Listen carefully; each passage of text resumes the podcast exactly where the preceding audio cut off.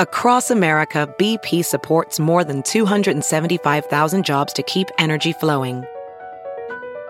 Jobs like building grid scale solar energy in Ohio and producing gas with fewer operational emissions in Texas. It's and, not or. See what doing both means for energy nationwide at bp.com slash investing in America. This is Merriam-Webster's Word of the Day podcast for Tuesday, November 13th. Brought to you by the new Merriam-Webster's Advanced Learners English Dictionary, designed for students and teachers of English as a second language. Learn more at learnersdictionary.com.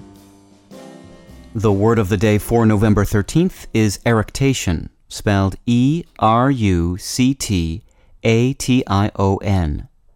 Eructation is a noun that means an act or instance of belching. Here's the word used from a column by Ed Corson in the Macon Telegraph.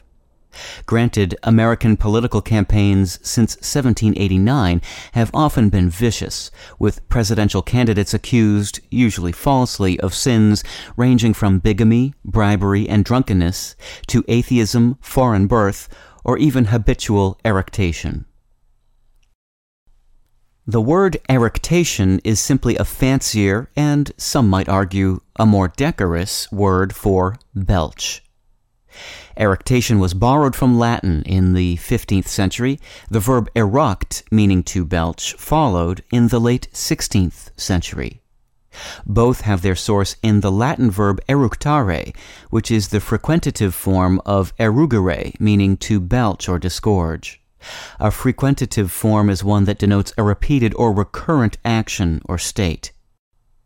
With your word of the day, I'm Peter Sokolowski.